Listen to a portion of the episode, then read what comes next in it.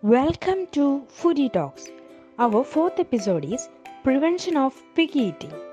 Picky eating is common in young children as they are learning what they like and what in the world they can control.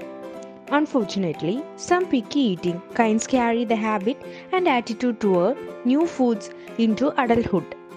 Do you have a picky eater all child and don't want to make the same mistakes again with your infant? Here are some things you can do right now to prevent picky eating. Aim to transition your baby to self feeding by 9 months old with a wide variety of finger foods. Set an eating schedule and stick to it. Offer some portions of 3 to 5 different foods, example protein, veg, grain, fruit at each main meal served at the same time.